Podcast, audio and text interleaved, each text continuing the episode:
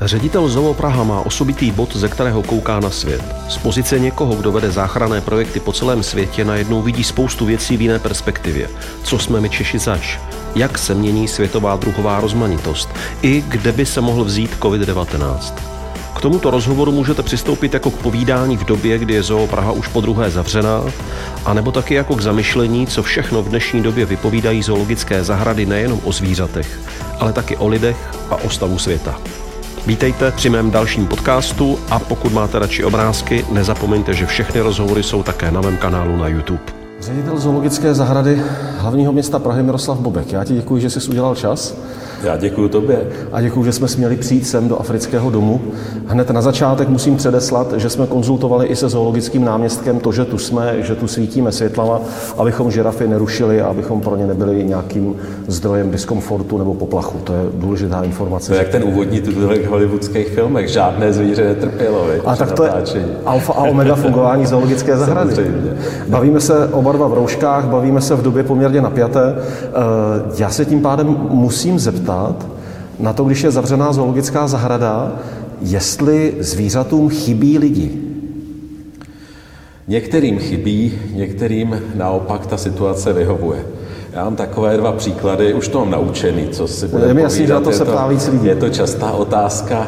Typickým zvířetem, kterému lidé chybí, jsou gorily naše. To prostě ta interakce s lidmi, nebo alespoň sledování návštěvníků, to v jejich životě určitě má významnou roli. Naopak tím protikladem jsou třeba tygři, alespoň podle toho, co mi říkali chovatelé, kteří jsou rádi, že mají svatý pokoj a asi je nedráždí ta představa, že tam za tím sklem nebo za tím vodním příkopem, že je potenciální kořist. Mm-hmm. Jinak z téhle souvislosti, a na to zatím jako moc otázek nepadlo, je tu ještě jeden aspekt, a sice, že s tou nepřítomností lidí ta zvířata eh, tady začínají být často plaší. Něk, mm-hmm. alespoň některá zase se vracejí těm svým návykům a daleko spíš se něčeho vylekají nebo mají takovou tu větší únikovou vzdálenost, byť jsou v zoo, tak odvykají přítomnosti lidí ku podivu dosti rychle. Pravda je, že spousta lidí to bere tak, že vlastně eh, klíčovou úlohou zoo je prostě dívat se na zvířata, ale to už samozřejmě dávno není pravda. Ta role té zoo je mnohem silnější spíš od těch výběhů dozadu, než od výběhů směrem k návštěvníkovi. Já nevím, jestli to je úplně, úplně přesné, protože eh, pochopitelně ti návštěvníci, to, že zvířata ukazujeme, to je takový základ.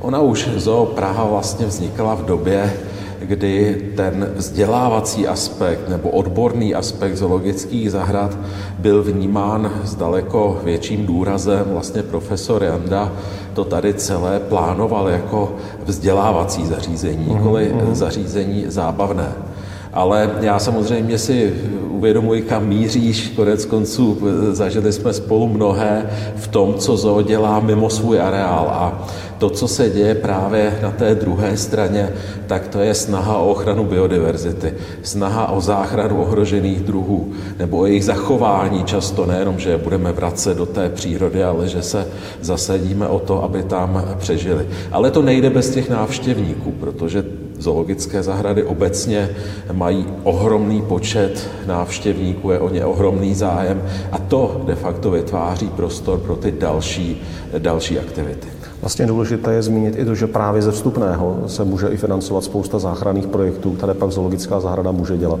Je to tak? Ano, je to tak. U nás jde 5 korun ze vstupu na ty takzvané in situ projekty. Je třeba říci, že v tomhle byla Zoo Praha určitým průkopníkem. Dnes to dělá spousta zoologických zahrad v České republice, ale díky pochopení našeho zřizovatele, magistrátu hlavního města Prahy, tak my dáváme tedy 5 korun ze vstupu, což už potom udělá docela slušnou částku v situaci, kdy tu máme návštěvy. Kdy je zoo otevřeno, Já vím, že tě velmi rozčiluje, když někdo, obzvlášť z lidí ve spojení se zoologickou zahradou, tím narážím na konkrétní příběhy, které se několikrát staly mezi námi, eh, když jsme třeba měli tu příležitost natáčet některý z vašich projektů, eh, když někdo podlehne takovému tomu ňu aspektu, začne zdrob, říkat zdrobněliny k těm zvířatům a podobně, že vlastně v hlavě to máš nastavené tak, že držíš tu roli toho vzdělávacího zařízení a toho zařízení, které pomáhá té biodiverzitě. Je to tak? Do jisté míry. Samozřejmě ta emoce, ten vztah ke zvířatům tam je, ale to ťuťu, to mazlení se, to samozřejmě tady vnímáme s určitou nelibostí. Ono to má možná dva aspekty. Ten jeden aspekt je taková hodně zkreslená představa části veřejnosti o tom, jak zoologická zahrada funguje. Já svého času jsem o tom psal, nebo psal jsem tomu takové desatero, že často mě někdo oslovuje s tím, že má dceru, neteř, někoho, vnučku, která by se chtěla stát chovatelkou v Zoo Praha. A je to spojeno právě s tou představou, že přijde do práce, dá si kafíčko, pomazlí se s nějakým zvířátkem, udělá si selfiečko. Já teď přeháním, ale zase ne tolik. Já věřím tomu, že... Spo... Promiň, promiň. Čili to je ta jedna strana. Druhá strana je, že velmi často dochází ke zneužívání zvířat. Třeba mláďata, to jsou ty mazlící zo, kde ta mláďata jsou doslova produkována jenom proto, aby se s nimi návštěvníci nebo zákazníci mazlili, aby se s nimi fotografovali a podobně.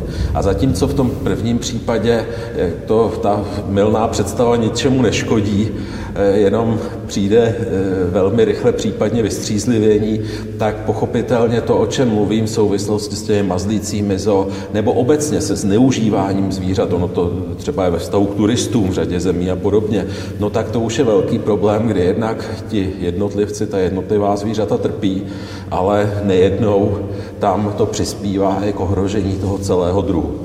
Já si myslím, že spousta lidí, a v tomhle bych byl rád, kdyby to naše video i trošičku přispělo eh, v tom edukování, že spousta lidí, když přijde do zoo, tak se vlastně neodstřihne z mentálního nastavení, které má doma ke svému křečkovi, ke svému psovi a má pocit, že vlastně se dívá jenom na trošičku jiný příběh z domácnělých zvířat.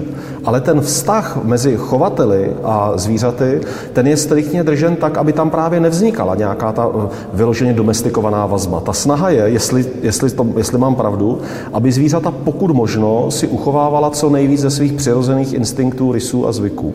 Eh, určitě je to v té rovině, že u řady těch chovů nedochází k přímému kontaktu mezi chovatelem a těmi chovanými zvířaty, že se že třeba gorilám se nepodává potrava, podává, ale, ale skutečně je snaha o to, aby v těch zvířatech, která máme v zoologické zahradě, se udrželo eh, pokud možno maximum těch přirozených instinktů a aby žili ve své přirozené sociální struktuře, ať je jakákoliv, což pochopitelně v okamžiku, kdy máš domestikované zvíře psa, no tak ten v té přirozené struktuře v nějaké smečce a vlčí smečka nežije. Mm-hmm. Pro něj už tou smečkou jsou lidé a to, to už jsme úplně, eh, to už je úplně jiný příběh. Ještě bych eh, chtěl zmínit věc, která se taky opakuje, ale ať i tentokrát zazní, to, že nějaký výběh vypadá hezky pro nás lidi, ještě nemusí znamenat, že to je ideální pro zvířata a to, že naopak nějaký výběh nám připadá, že je takový strohý, vůbec nemusí znamenat, že to takhle vidí i ta zvířata. Pochopitelně je to tak. Ten chov zvířata, jeho úspěšnost a to, že jim vytvoříš přirozené podmínky, to není nutně dáno jenom velikostí, to tedy časté je ta velikost, že je potřeba, nebo vzhledem toho prostředí, které jim vytváříš. Tam je skutečně důležité, aby to odpovídalo jejich potřebám, aby to eh, prostředí pro ně třeba vytvářelo možnost získávání nějakých podnětů a podobně. Ono často ty pohledy jsou takové, možná až naivní, že někdo si řekne, tak když tam mají hada, tak ten had musí mít terárium dvakrát nebo třikrát delší než je dlouhý, ale to zrovna z pohledu těch našich zkušených chovatelů není ten rozhodující parametr.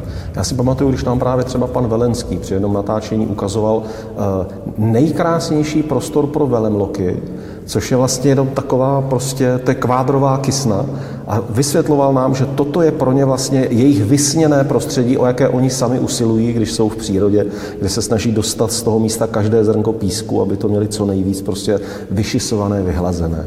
No, je to možná asi ten nejlepší, nejlepší příklad. Samozřejmě v té zoologické zahradě pak musíš hledat i nějaký způsob, jak ta zvířata ukázat, což třeba v případě velmoků byl hodně velký oříšek.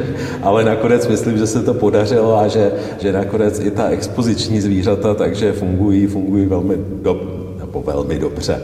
Zme, v mém vidění velmi dobře. Pro spoustu návštěvníků to je, že no já ho pořádně nevidím, protože se ke mně otočil ocasem, že jo, no ale tak to je jako, je to tak zvíře. už to je, no. Mirku, já když jsem se chystal na náš dnešní rozhovor, tak jsem si procházel informace o tvém životě a mně najednou přišlo, že ty jsi člověk s misí, že jsi vystudoval biologii a že vlastně celý život směřuješ k tomu, abys jednak kultivoval veřejnost ve vztahu k přírodě a abys teď to řeknu schválně velkohubě, jako zachraňoval zvířata a přírodu. Protože uh, ty už v českém rozhlase si koncipoval podobu stanice Leonardo, která má popularizovat vědu. Eh, spustil si tam audiovizuální výrobu, tato vizuální je důležité u rádia. Spustil si projekty eh, s čápy černými, kde se sledoval jejich pohyb, já nevím, eh, hnízdění sokolů na Týnském chrámu. Vlastně pořád, až, jako nezadržitelně tě to k tomu směřuje, takže si logicky... připravený teda fakt. já myslím, že spousta lidí to o tobě ví, že právě proto má i pro ně zoologická zahrada takovou kredibilitu, kredibilitu, že sledují tvoji dráhu. A já se chci na toto zeptat. Vnímáš to tak opravdu jako svoji misi, že prostě chceš zachraňovat ten zvířecí svět a přírodu? Víš, já nechci to teď tady přehánět. Mě to prostě vždycky, mě zajímala zvířata, Zajímal mě vztah člověka ke zvířatům, zajímalo mě to, co jsem někde uváděl jako takové své životní krédo. Já teda to slovo krédo nesnáším, jo, ale takový to, že dobrodružství je skvělý poznávání. A to, to se vlastně všechno nějak potkává v tom mém životě, nebo ty, ty projekty, které dělám, nebo ty aktivity, eh, které jsou se mnou spojené, tak vždycky se tam, tam byly všechny, všechny tyhle ty ingredience já jsem začínal že jo, v rozhlase a, a koupili jsme dinosauří vejce a, mm-hmm. a zkoumalo se na tomografu a pak jsme dělali ty čápy zmíněné, africkou Odiseu, novou Odiseu, kdy šlo o poznání tahu těch čápů, o trochu nebo do jisté míry vědu o něco nového, o to objevování, ale současně také o to, že s prostřednictvím tehdy satelitního telefonu a vstupu do rozhlasu, tak jsem se snažil přiblížit lidem tu cestu, kterou jedeme, ukázat ty místa, kam bychom se jinak v životě nevypravili, nebo nikdo by se tam nevypravil cíleně. Ti čápy nás vedli a to byl vlastně druhý plán toho projektu, že jsme, že jsme mohli vyprávět o Africe a třeba můj pohled na Afriku, který do té doby jsem měl z knih a z médií, tak to úplně změnilo. No a takhle bychom mohli pokračovat určitě to vzdělávání, popularizace, snaha o ochranu přírody, to, to se v tom všem pořád objevuje a e, vlastně mám ohromné štěstí, že můžu být tady v zoo, protože ty zkušenosti, jak z médií, tak z těch výzkumných aktivit, z popularizačních aktivit, to všechno se tady potkává.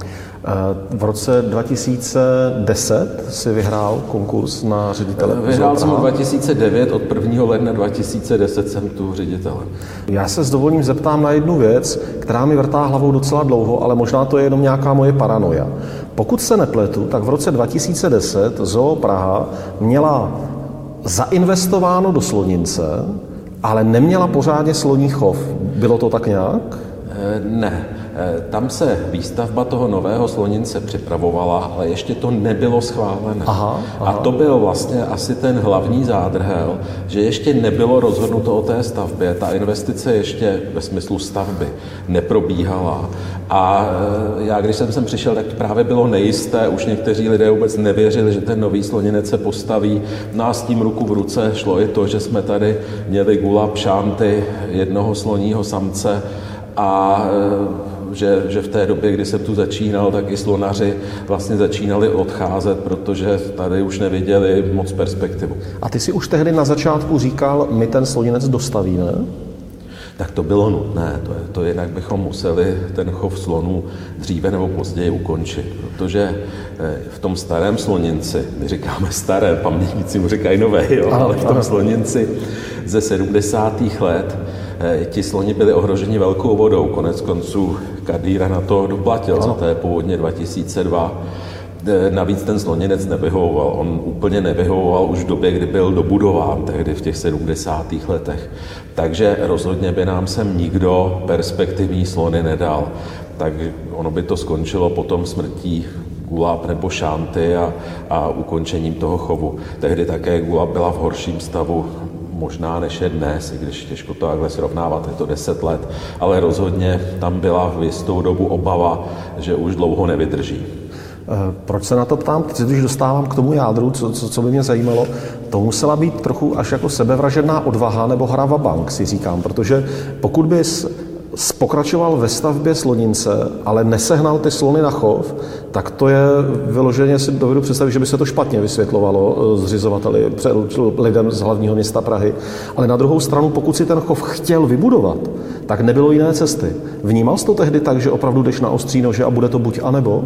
Já jsem to tehdy hodně tak bral, brali jsme to tak i s kolegy, byť ono třeba by to nebylo možná ve skutečnosti pak tak vyhrocené. On kdyby se ten sloninec nový vybudoval, tak by se tam dali gulab, šanty, nějaký samec k ním, jestli by to byl Mekong nebo jiný, to je otázka. A čekalo by se, a ona by nám EASA nějaké ty slony také potom dala, nebo koordinátor by se nějaké slony doporučil. Ale samozřejmě představme si tady jako gigantickou investici, o které bylo hodně hádek i v té politické rovině. Kolik to bylo Až... peněz? Tak to tehdy dělal odbor městského investora, už tehdy to tuším převyšovalo půl miliardy, ale to je včetně, včetně Hrošince. A takže otvírat sloninec se dvěma starými slonicemi a s jedním samcem, to by asi nadlouho další velké investice do zoo zastavilo, protože by se to vůbec nikomu nelíbilo. Takže proto my tehdy jsme vyvíjeli to ohromné úsilí, abychom získali eh, pokud možno dřív nějaké perspektivní slonice. A to nejenom kvůli tomu našemu zařízení, kvůli tomu našemu slonici, ale i proto, aby se také trochu oživil ten evropský chov. To, co se ti potom podařilo, pominu transport eh, z zoo v Rotterdamu a zaměřím se rovnou na převoz slonic ze Sri Lanky, dokonce armádním speciálem Herkules Sri Lanské armády. Eh, jak se to dělá? To se vezme telefon a zavolá se, milá paní Bandaranajíková, my chceme dva slony, tak to asi nebude. No tak možná tehdy to tak bylo, když říkám tehdy, tak ono vlastně ti sloni ze Sri Lanky, potažmo z Ceylonu, jsou s Prahou spojeni dlouhodobě. Mm-hmm. První slon v Praze v 16. století byl prapůvodem z Ceylonu. První slon tady v Zoo Praha ve 30. letech Baby byl zakoupen z Ceylonu. Ten sloninec ze 70. let, o kterých jsem mluvil, tak do něj darovala vláda Ceylonu dva slony, mimo jiné tedy toho Kadíru. Takže eh, já o tom vyprávím i proto, že v podstatě jsem udělal tehdy to, že jsem napsal na Sri Lanku, jestli by nám opět nechtěli darovat slony. Fakt jako to takhle začalo? Slonice. Dopisem takhle. takhle. Takhle to začalo, ale samozřejmě tam byla dohoda s panem konzulem, s dalšími, takže postupně, postupně se to rozvíjelo a rozhodně se nedá mluvit o mé zásluze, o ty slony a o ten transport, protože tam se zapojilo velmi mnoho lidí. A já bych zmínil aspoň tedy pana dnes státního tajemníka na zaminy eh, Mílu Staška, který v té době byl velvyslancem v Indii s působností pro Sri Lanku a který také eh, proto udělal hrozně moc. Bez něj by se to, bez něj by se to neuskutečnilo. Ale je pravda, že až budu psát paměti, tak tam napíšu všechno, ale byla to opravdu zajímavá partie a, a prostě člověk, že jo, taky třeba bylo potřeba se seznámit s těmi nejvyššími představiteli, takže to začínalo tím, že jsme byli na nějaké svatbě, kde byl jeden z těch klíčových lidí ze srílanské vlády a tam jsme se seznámili a tam jsem mu řekl o ty slony a takže, takže nebylo to jednoduché a, a, a byla tam spousta tahů a komplikací, no ale nakonec skutečně tedy ty dvě slonice ze Sri Lanky, Tamara s Janitou přistály na palubě tedy Herkulesu Sri Lanských Air Force eh, tady v Praze. V současné době, když skočím těch 10 let, z roku 2010 do roku 2020, jsou tady čtyři sloní mláďata, je tady vlastně domestikovaný chov, domestikovaná rodina slonů, jde to takhle říct? No, já bych neřekl domestikovaná, tak to ono, ono s těmi slony a s tou domestikací, tady právě je snaha vybudovat tu přirozenou eh, skupinu slonů, kde budou samice se svými mláďaty, kde to bude mít matriarchu a tak dále to, to se do značné míry daří, i když samozřejmě tady to dědictví eh, Gulab Šanty, to, že sem přišli jako mláďata, že žili sami, nebo ten chov, že tehdy probíhal úplně jinak a vlastně třeba Šanty, já to říkám takové nadsázce, že je to herečka, malířka, umělkyně, takže je labilní Ona sem byla přivezena právě ta šanty proto, aby hrála v poplachu v oblacích, když, si, když se točil a byla přivezena jako malé mládě a bez pochyby to poznamenalo. Mm-hmm.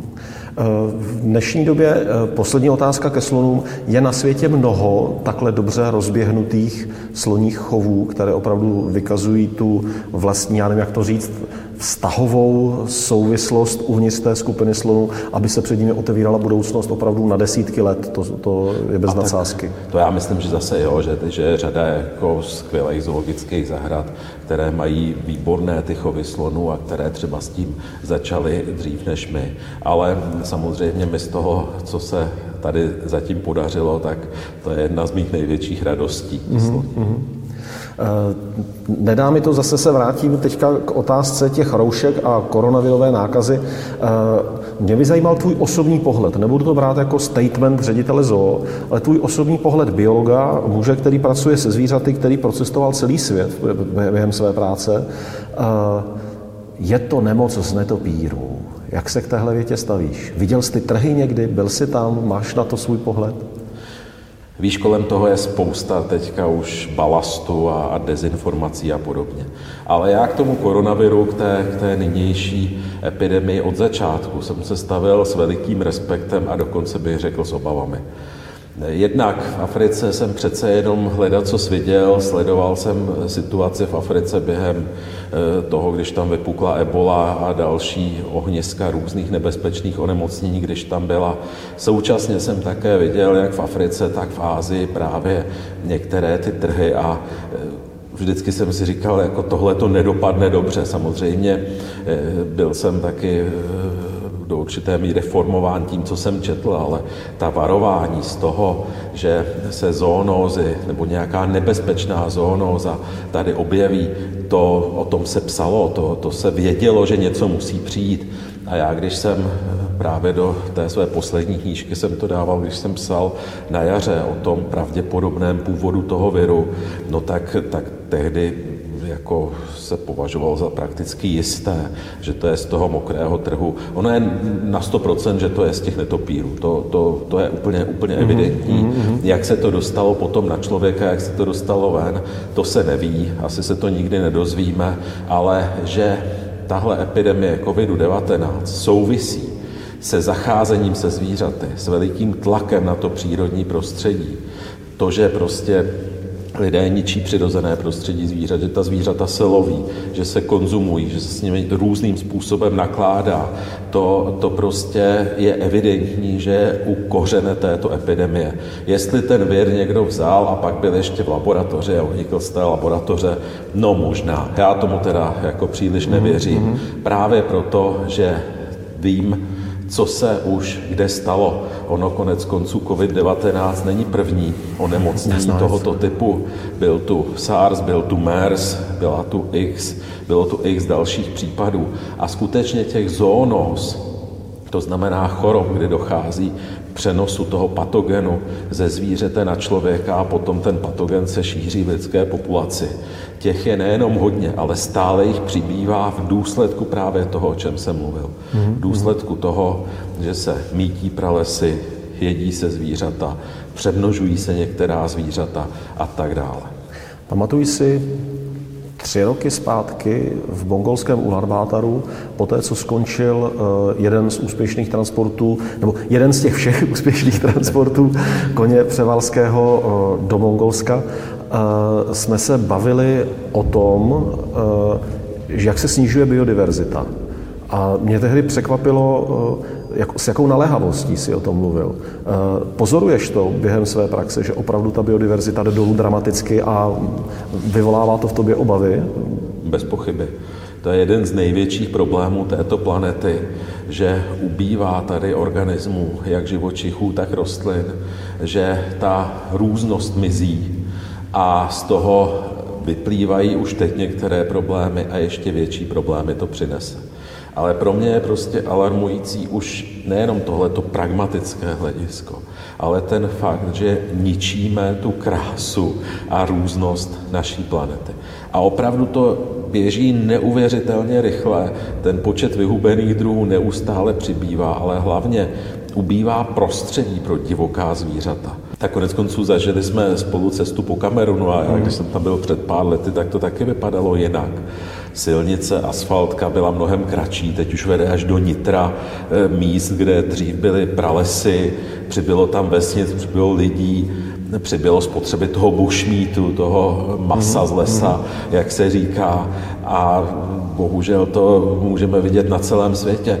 Ono to můžeme vidět konec konců i u nás, protože nejde totiž jenom o to, že ubývá těch organismů, ale také eh, o to, že přibývá invazních druhů, že máš nějaké skupiny organismů, které jsou schopny pomocí člověka bohužel osídlit celý svět.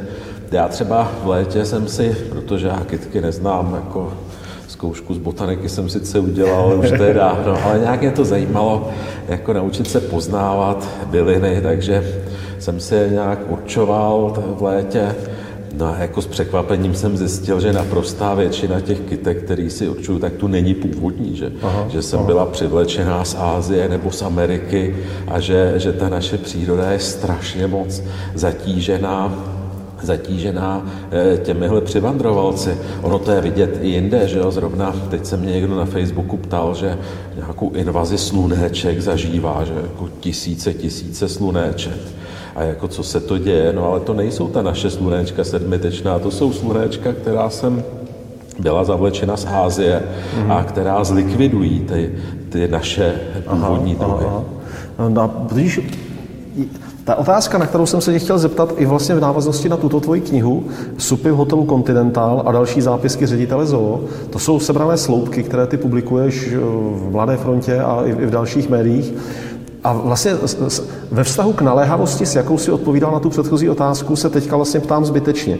Chtěl jsem se zeptat, je možné dělat tvoji práci a nemít přitom angažovanou potřebu šířit to k nejširší veřejnosti? Já si myslím, že to k tomu neodmyslitelně patří. Ředitelé Pražské zoo, kterých si opravdu vážím, tak kdo to byl? Například profesor Jiří Janda, to byl středoškolský učitel, vlastně spisovatel, popularizátor. On nejenom vybudoval Zoo Praha, ale napsal spoustu knížek, měl ohromný vliv na veřejnost. Dál třeba Zdeněk Veselovský, to byl konec konců i můj učitel, významný popularizátor, nedostižný popularizátor v mnoha ohledech. A takhle bych mohl jmenovat i některé další z těch ředitelů tady v Praze, ale nebo i, i po světě. Čili určitě to je součást práce ředitele, si myslím, oslovovat veřejnost. Protože xkrát jsem si říkal, když jsem někdy viděl, jak se třeba i opřel do nějakých politických kroků, tak jsem si říkal, hele, má to pan ředitel zapotřebí? Asi má. No, tak to je věc osobního nastavení, jestli to mám zapotřebí nebo nemám, ale prostě občas je něco, k čemu už nedokážu mlčet. Já se ještě zeptám na jednu věc. Když bych se tebe ještě zeptal právě jako ředitele ZO, kde jednak se společně s Čechy podařilo vybrat 20 milionů, na druhou stranu xkrát se stane, že lidi se chovají nezodpovědně, ohrožují zvířata svým chováním a podobně. Jaký je tvůj názor čistě z tohoto úhlu pohledu na Čechy jako návštěvníky ZO a na Čechy v okolí zoologické zahrady? Já jsem považuji za vlastence a jsem hrdý na naše dějiny, na velké osobnosti naší minulosti i současnosti budoucnosti. Bez pochyby jsme národ velice kreativní, někdy až moc. a jsme pořád ještě národ velice vzdělaný. A v tom eh, vidím vlastně určitou naději. Doufejme, že tahle naděje má skutečně opodstatnění. Naději v to, že ty zítřky budou lepší, ale že se třeba i k té přírodě budeme chovat líp, protože ono konec konců tady sedíme u žirav, že jo? A když se vrátím profesorovi Veselovskému, tak ten vždycky říkal, i ta zoo, i ty zvířata, to je součást kultury. Kultura nejsou jenom muzea, galerie, knihy. Kultura je i příroda, zvířata a náš vztah k nim. A konec konců mě prostě opravdu povzbuzuje to, že Češi mají zájem o ty zvířata, o zoo, že jsou schopni nás podpořit nebo podpořit jejich ochranu neuvěřitelným způsobem. Sám se zmínil tu australskou sbírku, mm. že tady je mraky projektů, eh, který se snaží chránit přírodu u nás, chránit i ve světě. Takže tomhle ohledu si myslím, že jakkoliv v tuhle chvíli naše země to úplně nejhůř, pokud je o COVID-19. Takže jako naopak v rámci světa jsme pořád jedna z těch opravdu vyspělých zemí, která si myslím, že má ještě pořád světu co dát. Ale současně se musíme taky dívat na to, jak to vypadá u nás, jak třeba vypadá naše příroda. Když bys teď eh, vlastně na závěr toho našeho povídání měl něco vzkázat jako lidem, protože já to sleduji často třeba na Facebooku Zoologické zahrady, že tam spousta lidí jako reaguje a přijde mi, že by hrozně chtěli nějak svým vlastním životem se podílet na tom zachraňování planety, zachraňování zvířat. Nádherně to bylo vidět, když jste zahájili sbírku na pomoc hoří hořící Austrálii? No já jako jsem se snažil nějak přemýšlet na to tvou závěrečnou otázku, to chceš nějaký poselství říct, a jako já prostě ten patos úplně neumím a ne, Nenutím tě do patosu. Jo. Ale víš, prostě každý bychom měli dělat, co umíme a snažit se nějak přispět k tomu, aby tenhle svět byl lepší. V mých očích tenhle svět bude lepší, když se zachová příroda, nebo alespoň nějaké ostrůvky přírody. U nás i ve světě, když prostě ji úplně nezničíme. Já se trošku bojím, že nakonec ji stejně zničíme, jo? že vždycky, mm-hmm. vždycky to jako vlastně dopadne špatně. Ale to neznamená, že se máme přestat snažit. Eh, Mirku, já ti mnohokrát děkuji, že jsi našel čas na tento náš rozhovor. Já děkuji. Děkuji ti za tvoji zarputilost. já si troufnu říct místy až vorkoholickou zarputilost, díky za ní a přeji ti, ať tě neopouští, ať, ať máš pořád důvod. Díky moc.